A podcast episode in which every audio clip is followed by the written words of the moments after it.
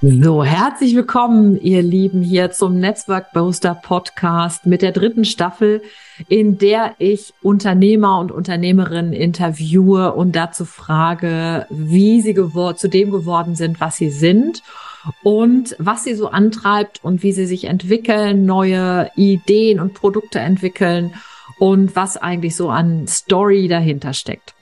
Und heute habe ich hier für euch die Jana Assauer von, und das müssen wir gleich mal so ein bisschen aufdröseln, von den Montagshappen, von der Bildungsbotschaft, von Ikonist A. Ne? Und äh, Jana, das musst du uns gleich mal aufdröseln. Und für euch immer, ihr wisst das ja, ich bin da super fair und offen mit euch. Ähm, Jana und ich, wir kennen uns schon sehr lange und wir machen auch Geschäfte miteinander. Und ich finde, Jana ist eine tolle, spannende Unternehmerpersönlichkeit und deswegen war es mir so wichtig, sie jetzt halt auch mit in dieser dritten Staffel des Netzwerk Booster Podcast mit dabei zu haben. Erstmal herzlich willkommen, schön, dass du dabei bist, Jana. Ja, danke für diese schöne und herzliche Begrüßung und Vorstellung. Und äh, ich finde schön, dass das geklappt hat mal und ähm, ja, und zu berichten. Ich meine, du hast ja viel verfolgt, aber da können wir ja heute nochmal ein bisschen genauer drauf eingehen. Das freut mich. Ja, und, und da habe ich auch gleich meine erste Frage, die ja ein bisschen was damit zu tun hat. Wie ist es eigentlich, wie bist du Unternehmerin geworden? Also vor allen Dingen die Frage, beziehungsweise äh, nochmal der Vorgriff, weißt du noch, was du als Kind gerne werden wolltest? Ja, klassisch, glaube also relativ klassisch, glaube ich, Tierärztin wollte ich als Kind werden. ich glaube, glaube, diesen Wunsch hatten früher einige. Und ich weiß das auch noch sehr genau, weil ich mit einer Freundin, äh, mit meiner damals besten Freundin überlegt hatte, dass wir gemeinsam eine Tierarztpraxis aufmachen. So ganz klassisch, ja. Also dann, und dann wurde es aber so ein bisschen durchwachsener mit meiner Karriereplanung, wenn ich das mal so sagen nennen darf. Ich war erst auf der Realschule. Äh, meine Schwester hatte schlechte Erfahrungen gemacht auf dem Gymnasium und meine ganzen Freundinnen sind auf die Realschule gegangen. Dann habe ich das logischerweise war das für mich auch klar, dass ich das mache und habe dann erst später ähm, das Gymnasium abgeschlossen, nach der 10 dann. Und zwar bin ich auf Wirtschaftsgymnasium gegangen. Also BWL, LK, VWL, Wirtschaftsinformatik, so die Fächer mit richtig viel, viel Spaßfaktor. und äh, ich war auch sehr gut. Äh, also ich habe als Stufenbeste abgeschlossen, ähm, bin da schon für eine Stiftung, für ein Stipendium vorgeschlagen worden und wollte gerne studieren, aber die Frage war, was. Ähm, und mein Vater, meine Eltern, dadurch, dass ich so gut war in BWL, äh, hatten die natürlich dazu geraten oder lieber erstmal eine Ausbildung machen bei der Bank und dann da die, äh, die Studium finanzieren lassen. Aber das wollte ich gar nicht. Auch wenn ich Mathe gut konnte und BWL war das nicht, was ich mein Leben lang machen wollte. Ich hatte auch bei Ford ein Praktikum im Einkauf, aber dieses immer mit Zahlen und Verhandeln, das war gar nicht meins und habe dann eine ziemliche Kehrtwende gemacht und wollte erst Fotografie oder Kunst und Design studieren. Also ganz andere Richtung da. Und das war aber dann doch so, wollte ich das als Hobby behalten und Sprachen war noch meine große Begeisterung. Ich hatte von anderen erfahren, dass es Afrikanistik als Studium gibt und man da afrikanische Sprachen lernt und das war dann so ein bisschen das, ich musste in Köln studieren aus finanziellen Gründen und dann habe ich mir dieses Vorlesungsverzeichnis genommen und geguckt, was gibt's für Studienfächer und habe da erstmal ein paar rausgepickt. Und so fing das dann an. Ich bin die erste aus der Familie, aber auch die studiert hat. Daher war das schon so ein bisschen Hürde und sich erstmal zurechtfinden da und da erstmal reinkommen. Es hat so ein paar Semester gebraucht. Mhm. Ja. Mhm. Also das heißt, du bist auch richtig, wenn man das so, ich weiß nicht, ob das der richtige Begriff war, so, so eine Bildungsaufsteigerin dann auch ja. in deiner Familie. Mhm. Auf jeden Fall. Und, ja. und wenn du jetzt so dir deine Familie betrachtest, war es denn so, dass heute bist du ja unternehmerisch unterwegs. Hattest du denn, was das anbelangt, in deiner Familie Vorbilder? Also, dass du da Menschen hattest, die selbstständig waren oder unternehmerisch gehandelt haben?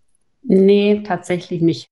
Da hatte ich aber eine Mentorin, die jetzt meine Geschäftspartnerin ist, also die mich dazu ermutigt hat, durch die das kam, dieser Schritt in die Selbstständigkeit und Kunden oder potenzielle Kunden, die sehr an mich geglaubt haben und mir die Sicherheit gegeben haben, mich da selbstständig zu machen. Also auch da nicht. Und ich war, wäre auch fast in eine ganz andere Richtung gegangen und bei einer Behörde gelandet, also bei der Bundeszentrale für politische Bildung, was ja das Gegenteil von Selbstständigkeit ist. Ich habe da die letzten zwei Jahre meines Studiums gearbeitet bei der Bundeszentrale für politische Bildung im Bereich Erinnerungskultur und da auch eine App mit aufgebaut und Konferenzen, wo auch schon so ein bisschen PR immer ein Teil davon dessen war und Texten und so. Und ja, fast wäre ich da gelandet. Durch einen blöden Zufall, weil sie es dann nur intern ausgeschrieben hatten und so, hatte das nicht geklappt. Und heute bin ich sehr froh, dass ich keine Vermerke für ein Bahnticket schreiben muss und äh, solche mhm. Geschichten. Mhm. Mhm. Aber es hätte auch ganz anders laufen können. Also. Aha, okay. Also die, dann lass uns doch bitte jetzt nochmal sozusagen von deinem ähm, das Studium, was ungewöhnlich war für deine Familie, sag mal so ein bisschen zurück, vorwärts äh, streamen in Richtung Ende des Studiums, hättest die Möglichkeit bei der Bundeszentrale für politische Bildung einzusteigen und dann bist du aber einen anderen Weg gegangen. Also lass uns da nochmal an, das angucken.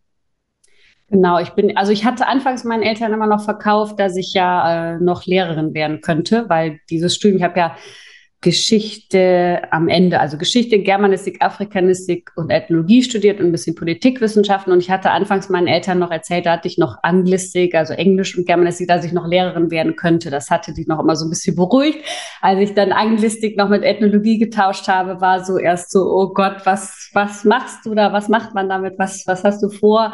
Aber die haben mir da schon vertraut und gesagt, du machst schon deinen Weg und das, das wird schon. Und äh, auch wenn wir es nicht alles verstehen, aber es wird schon, äh, du wirst deinen Weg gehen, da glauben wir dran.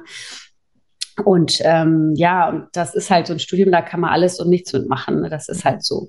Und als es dann mit der Bundeszentrale für politische Bildung nicht geklappt hat, da habe ich erst so einen Job angenommen, Medienmonitoring, ganz früh morgens Pressespiegel erstellen für Pharmaunternehmen. Das war ein sehr frustrierender Job. Ähm, aber den habe ich dann doch zehn Monate durchgezogen, weil ich jetzt auch nicht dann ne, vom einen Job in einen anderen Job, von dem ich nicht überzeugt war, gehen wollte. Und dann hatte ich parallel ein Angebot zu promovieren, allerdings nicht in Geschichte, was eigentlich mein Hauptfach war, sondern in Ethnologie oder einen anderen Job bei einer Agentur, die sich auch so schon in Richtung Vortragsredner, Wissensvermittler, Experten, Expertinnen spezialisiert hatten, was mir sehr nahe lag, so von den Themen her. Mhm. Und dann habe ich lieber das genommen statt der Promotion und bin mhm. in eine Agentur gegangen und habe da auch viel gelernt und hatte eine gute Zeit anfangs. Und das war schon so von Themen her, weil das so spannend war, weil man sich immer wieder neue Themen eingearbeitet hat. Und das mhm. fand ich super. Ich habe ja schon so viele Fächer studiert und das fand ich weiterhin spannend, dass man immer wieder sich mit neuen Themen einfach befassen kann, äh, von denen man anfangs noch keine Ahnung hat. Mhm. Und dann aber irgendwann deine Mentorin, die Mona, also Mona Schnell ist das dann, Genau, wie, wie, hat sie, wie hat die dich denn dann sozusagen auf den Pfad der Untugend geführt? der Untugend. ähm, ja, das war so, dass ein Kunde, die dazu gebucht hatte für Radio- und TV-Promo, ähm, weil die Agentur eher so klassische Pressearbeit, Fachpressearbeit gemacht hatte. Und sie war viel mit äh, Comedians und Musikern und sowas in Fernsehredaktionen und sowas eh unterwegs und in Radiosendern. Der hatte die dazu gebucht und dadurch haben wir sehr eng zusammengearbeitet und uns total gut verstanden. Und die hat mich sehr ermutigt. Und ich hatte ja eigentlich gesagt, ja, ich spiele mit dem Gedanken, aber ich weiß noch nicht so, erzähl das noch keinem. Und sie hatte aber dann doch es rum erzählt. Und dann kamen erste Angebote und dann ging das relativ schnell, dass ich gesagt habe, ich arbeite gerade eh schon wie selbstständig gefühlt, äh, weil ich, weil so eigenverantwortlich, dass das auch eigentlich eine gute Sache ist und ich dann auch wieder mehr so in Richtung Bildungsprojekte was gehen, also ein bisschen diversifizierter, ein bisschen moderner, auch die modernen Kommunikationsmittel mehr nutzen als so klassisch nur Fachpresse. Und das war dann doch spannend. Und dann habe ich mich getraut mit ihrer Hilfe und konnte sie halt anfangs auch immer ganz viel fragen, wie ist das, wie läuft das, wie machst du das? Und das war richtig viel wert. Mhm. Und anfangs hat so jeder sein eigenes Ding gemacht und wir haben. Das ist die Bildungsbotschaft, Kunden, ne? Genau, das ist die Bildungsbotschaft und wir haben nur so, ja, wir hatten dann immer mal Überschneidungspunkte und haben zusammengearbeitet für Kunden und Kundinnen und dann ist das immer mehr zusammengewachsen und dann haben wir diesen Themendienst zusammen gemacht, weil wir PR ein bisschen anders äh, machen wollten, diesen Montagshappen Teamdienst. Das, daher kommt auch der Name, weil es immer montags, wir haben es ganz lang durchgezogen, wirklich jeden Montag ganz früh morgens einen Teamdienst rauszuschicken mit Experten, News. Daher Montagshappen, ne, weil das montags morgens in kleinen Häppchen kam. Und als wir dann an dem Punkt waren, wir wollen jetzt auch noch einen eigenen Verlag machen, war dann so, okay, dann gießen wir das jetzt mal in, in Form und gründen auch wirklich dann Unternehmen. Erst wollten wir es zu dritt machen, dann kam Corona, haben wir gesagt, komm, wir machen es doch erstmal zu zweit in kleinerem Umfang. Und dann ist das so entstanden. Mhm. Das ist der Montagshappen Verlag, ne? Genau, ja. Genau. Das hatte mit dem Themendienst angefangen und der Name war dann schon so etabliert. Dann haben wir gesagt, den Verlag nennen wir jetzt auch einfach so weil auch ja. da gilt die Devise, wir machen keine riesen Kompendien, sondern wir wollen Wissen in knackiger, gut portionierter Form anbieten und vermitteln. Mhm. Und jetzt hat ja dieses Jahr tatsächlich sogar noch mal eine Entwicklung stattgefunden. Ähm, da können wir auch, da will ich unbedingt natürlich gleich mit dir sprechen.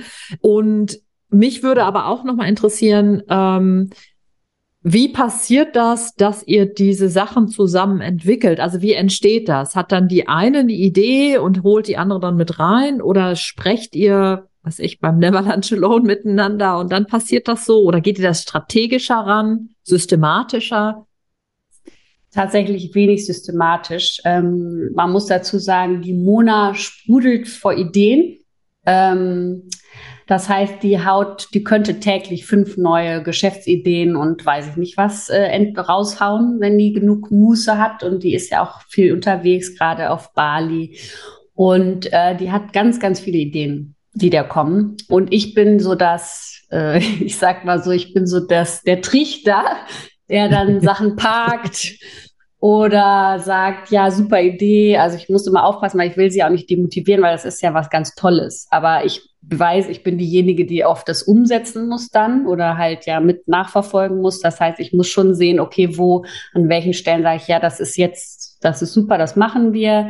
Das hilft auch, weil ich bin selber total perfektionistisch und die Mona ist so eine Macherin. Ne? Ich würde oft bei Sachen länger warten und sie sagt, komm, wir, wir machen das jetzt einfach mal. Also diesen Themendienst hätte es auch nicht gegeben, wenn sie nicht gesagt hätte, wir machen das jetzt und das ist nicht so schlimm, wenn das nicht perfekt aussieht und komm, wir, wir fangen jetzt einfach mal an und dann gucken wir. Ähm, das ist super hilfreich. Also es ist eher so, äh, Mona ist die Sprudlerin von Ideen und ich ähm, bin der Filter, der dann so Sachen auswählt und sagt, ja, das schaffen wir jetzt nicht noch kapazitär, das, damit müssen wir was warten. Außer bei den Online-Magazinen und der Übernahme von dir. Da wäre ich ausnahmsweise mal die treibende Kraft dahinter. Ähm, aber meistens ist es eher andersrum. Mhm. Okay, gut, jetzt hast du es schon angesprochen. Also das war nämlich jetzt der nächste Schritt, den ihr in diesem Jahr gegangen seid. Ihr habt zwei Online-Magazine gekauft.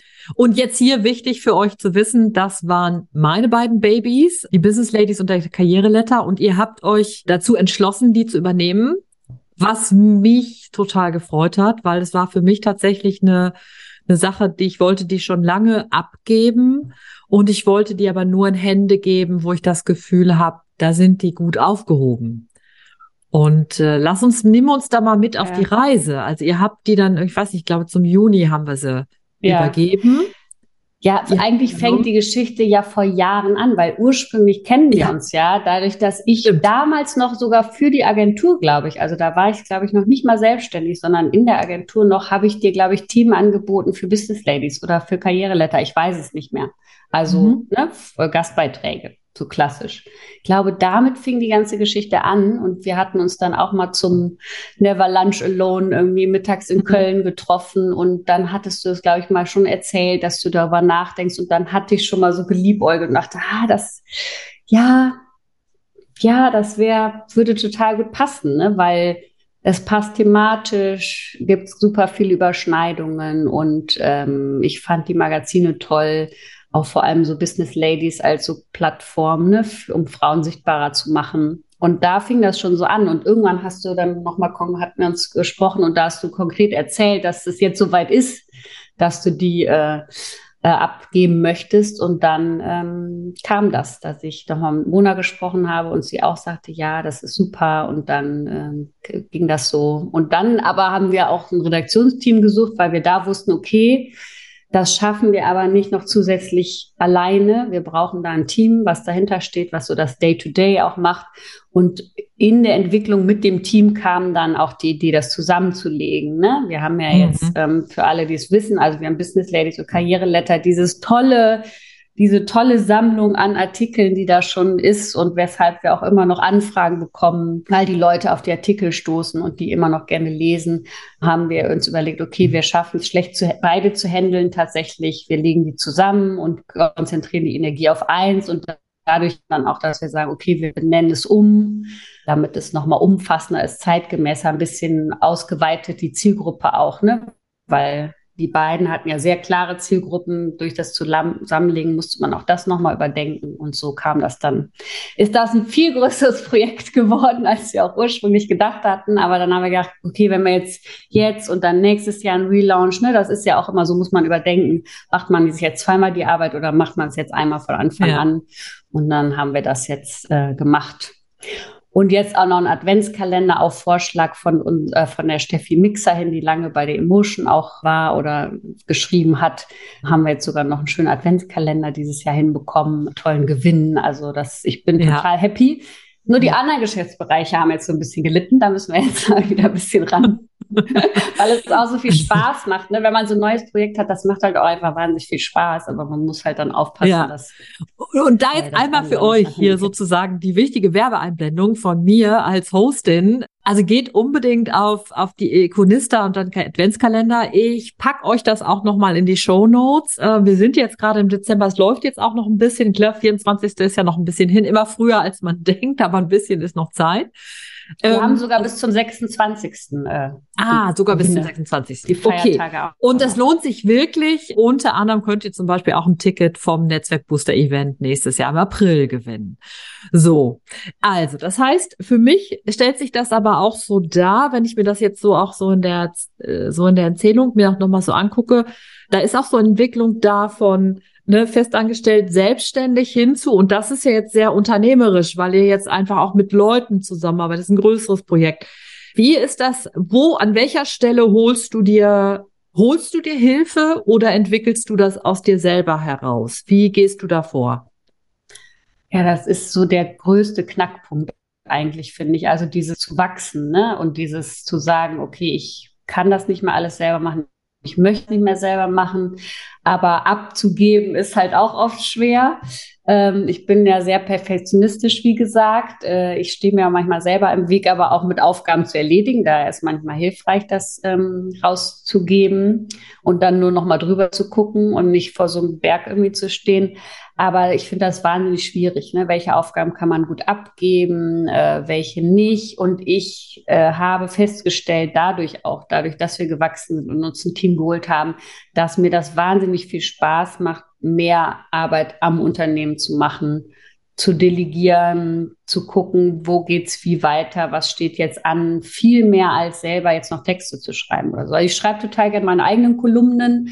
Ich wollte jetzt auch für Ökonomik mal einen ersten Artikel schreiben, das macht mir Spaß zwischendurch, aber dieses Texten für andere, mich wieder in Themen reinzufühlen, das ist ein bisschen in den Hintergrund geraten. Also weil mir macht das wahnsinnig viel Spaß. Außer diese ganzen digitalen Sachen, mich da in diese Tools einzuarbeiten, da habe ich nicht immer Spaß, gerade irgendwie was Meta und Amazon und sowas angeht. Aber sonst diese Projekte voranzutreiben, wie lösen wir das jetzt, Lösungen zu finden, wer macht das jetzt am besten, ähm, wie teilen wir das auf, das macht mir super viel Spaß. Und das habe ich halt auch gemerkt. Und auch, dass mir dieses im Team zu anzuleiten und sowas wirklich äh, Freude bereitet und auch ich mhm. nicht mehr alles selber machen muss. Und es ist auch so schön, dass was passiert, wenn man selber mal krank ist oder sowas. Es ist nicht schlimm, weil wir hatten das schon Mona und ich, dass wir uns gut unterstützt haben. Ne? Wenn die eine mal ausfiel, konnte die andere das auffangen oder wenn die andere in Urlaub war, wusste man, die andere ist noch da äh, und ansprechbar für die Kunden und Kundinnen. Aber jetzt ist das so schön, weil man merkt, okay, selbst wenn ich mal einen Tag raus bin, es passiert aber total viel, weil ich habe ein ganzes Team, was da super viel wuppt das ist mega schön. Also das finde ich eine richtig gute Erfahrung. Mhm. Und es sind alle auch so schön selbstverantwortlich, weil die sind alle, also wir, wir sind ein Netzwerk aus Freien und die sind alle eigenverantwortlich, alle gucken, was gibt zu tun. Also ich muss da niemandem hinterher, das ist total schön, mhm. weil die alle diese Selbstverantwortung gewohnt sind und leben auch selber. Mhm. Die haben so ein bisschen Feuer unter Popo, ne? So. Ja, total. Sage ich immer dazu, genau. ja. Wenn du dir das, ähm, lass uns noch mal so ein bisschen so auf einer auf einer anderen Ebene gucken. Wenn du dir heute oder im Vergleich dazu auch als Kind äh, zum Beispiel anschaust, wie, wie hast du da, wie nimmst du Erfolg wahr? Was hast du als Kind, wo hast du dich als Kind drüber gefreut? Was ist das im Vergleich heute? Also ich wollte immer Unabhängigkeit schon als Kind haben. Äh, ich war auch immer schon sehr unabhängig. Also gezwungenermaßen, aber auch, habe das aber auch genossen.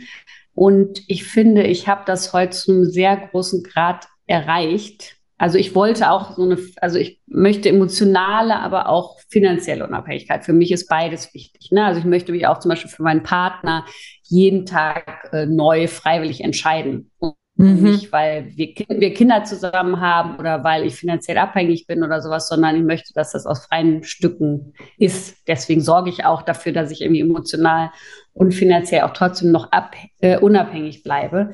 Und ich finde auch jetzt gerade noch mit den Online-Magazinen, weil es ist ja so eine stetige Entwicklung zur, zur Unabhängigkeit, jetzt auch von anderen Redaktionen.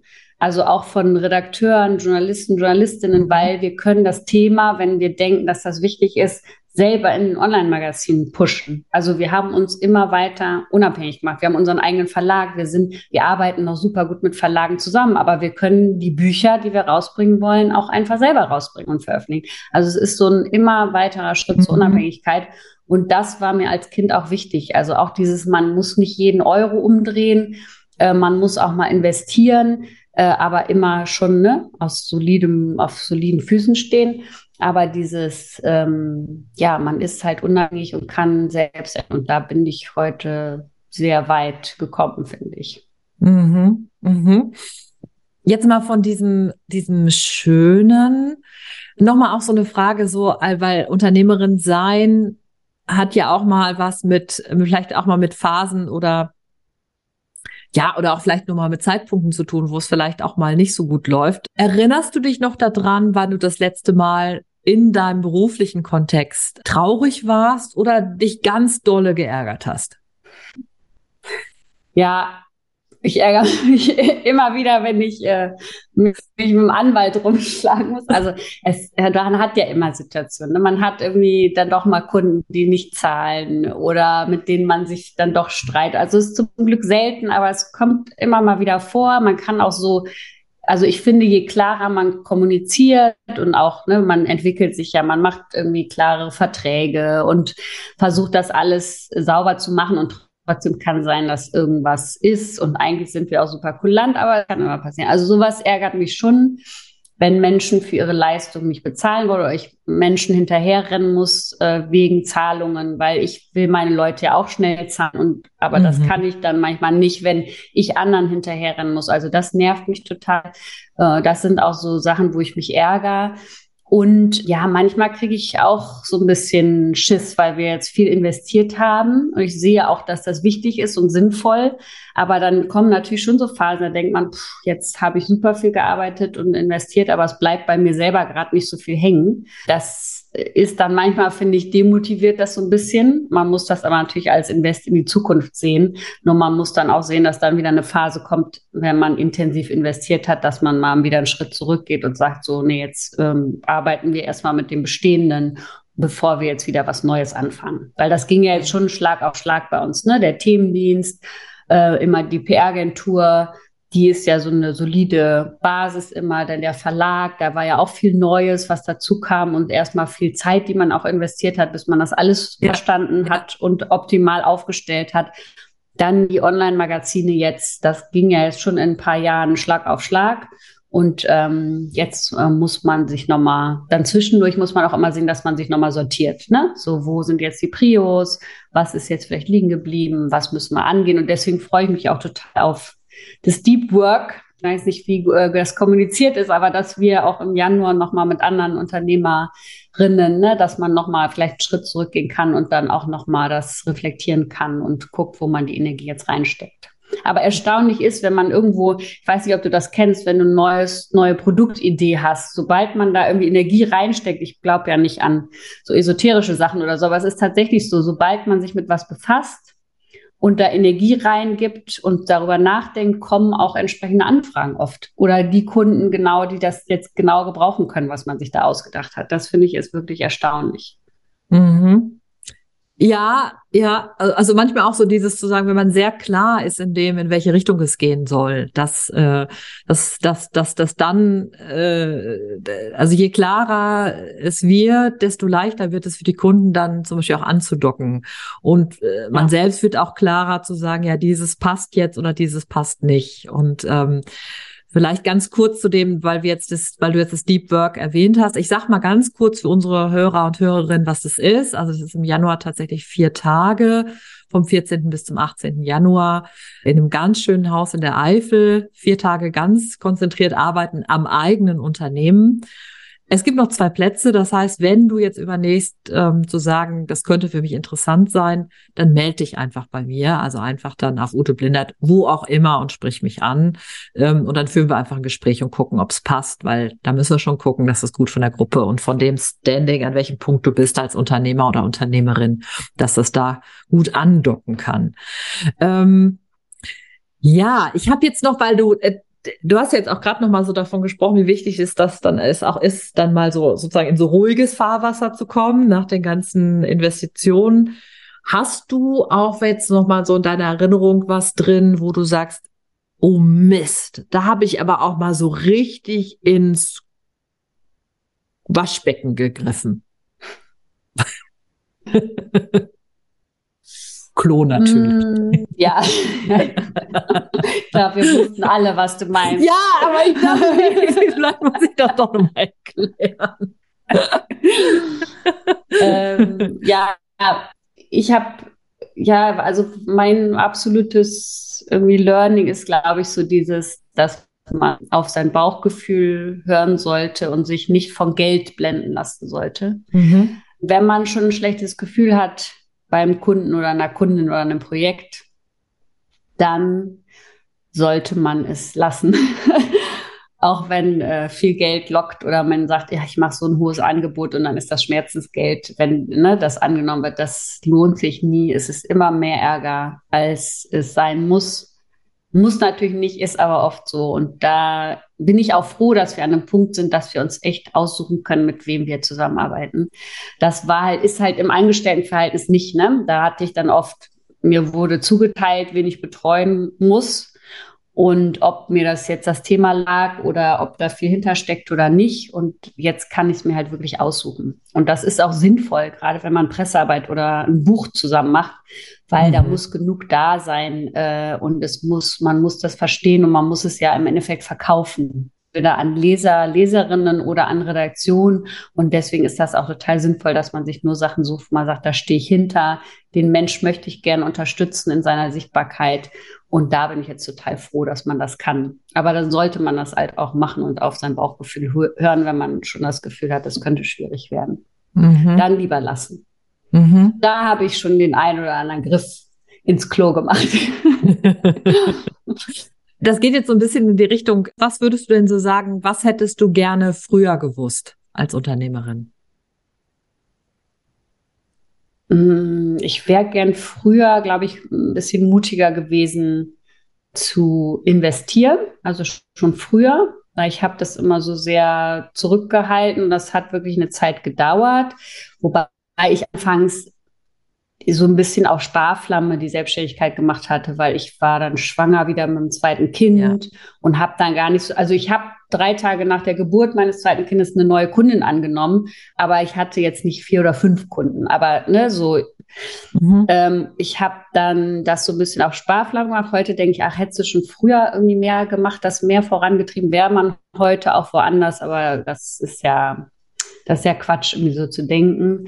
Ich hätte nur gern schon früher gesagt zu ne, investieren oder dass wir schon früher gewachsen wären. Das hätte wäre auch cool gewesen.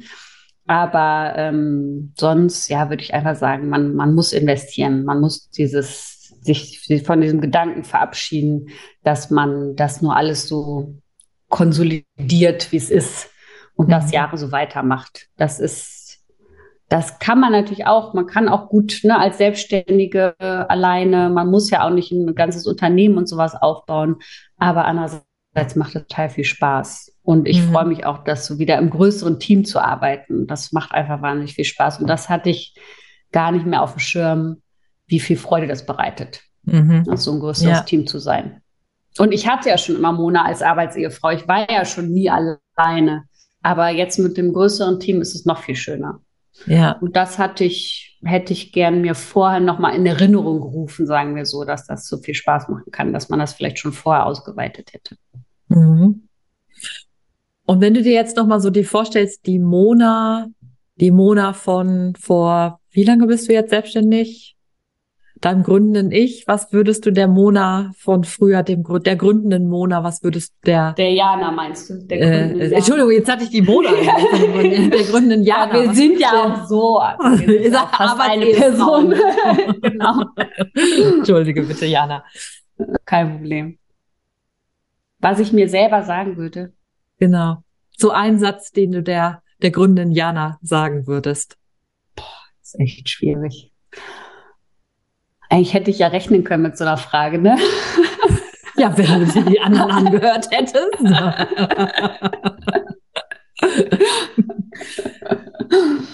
ich weiß es gar nicht. Ich bin damals schon sehr zuversichtlich rangegangen, vielleicht auch naiv, ne? aber ich glaube, so eine gewisse Naivität schützt einen auch manchmal äh, davor. Also ich würde ihr nochmal mitgeben, dass sie noch weniger perfektionistisch sein sollte in allem, weil damit tut man sich einfach keinen Gefallen. Das kommt aber, glaube ich, auch her ein bisschen durch meine Herkunft. Ich habe jetzt nochmal gelesen, dieses Imposter-Syndrom ist mhm. bei äh, bei so Arbeiter aus, Arbeit, aus dem Arbeitermilieu eher so verbreiteter, dass man so das hat, man gehört hier nicht hin oder das ist, man ist nicht mhm. am richtigen Platz. Mhm. Wobei ich glaube, da ist die Selbstständigkeit ein guter Weg, weil ich kann mir vorstellen, dass das eher so im universitären Kontext schwieriger geworden wäre, wo man doch mit mhm. anderen Leuten zusammen ist. Ich kann tatsächlich super oft anknüpfen mit Leuten, die einen ähnlichen Hintergrund haben aber ne, so, so eine ähnliche Story haben. Und äh, dann habe ich immer das Gefühl, das klickt total gut. Also ich würde ihr sagen, weniger perfektionistisch, einfach machen, nicht so viel nachdenken, viel ausprobieren. Das lohnt sich meistens. Und wenn da ein Griff ins Klo dabei ist, ist es auch noch kein Weltuntergang. Mhm. Danke, Jana. Das ist ein wunderbares Schlusswort hier für unseren, für diese Episode hier mit Jana vom Montagshappen von Ikonista und der Bildungsbotschaft. Und äh, Jana, hast du noch was, was du unseren Hörern und Hörerinnen mitgeben willst? Einen letzten, was, was, was dir wichtig ist, noch mal kurz zu teilen?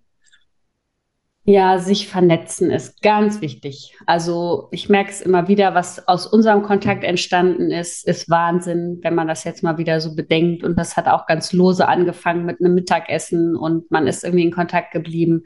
Ähm, ich bin heute mit ganz vielen Kolleginnen vernetzt, die auch PR machen, aber das ist so Konkurrenzdenken ablegen und sich vernetzen. Man lernt unheimlich viel von anderen.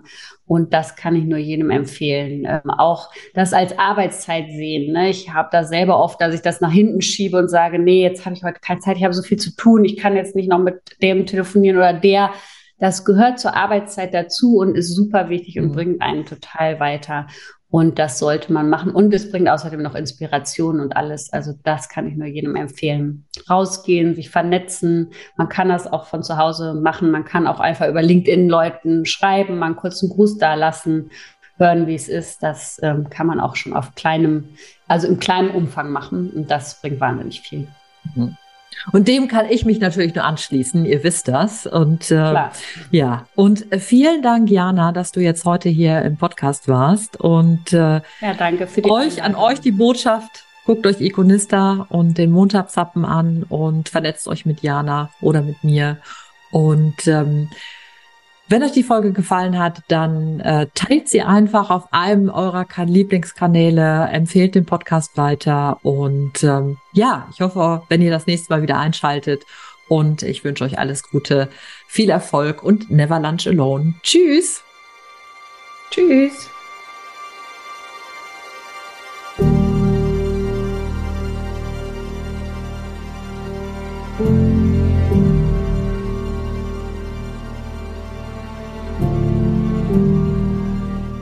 Weitere Infos für Selbstständige und Freiberufler findest du unter uteblindert.de.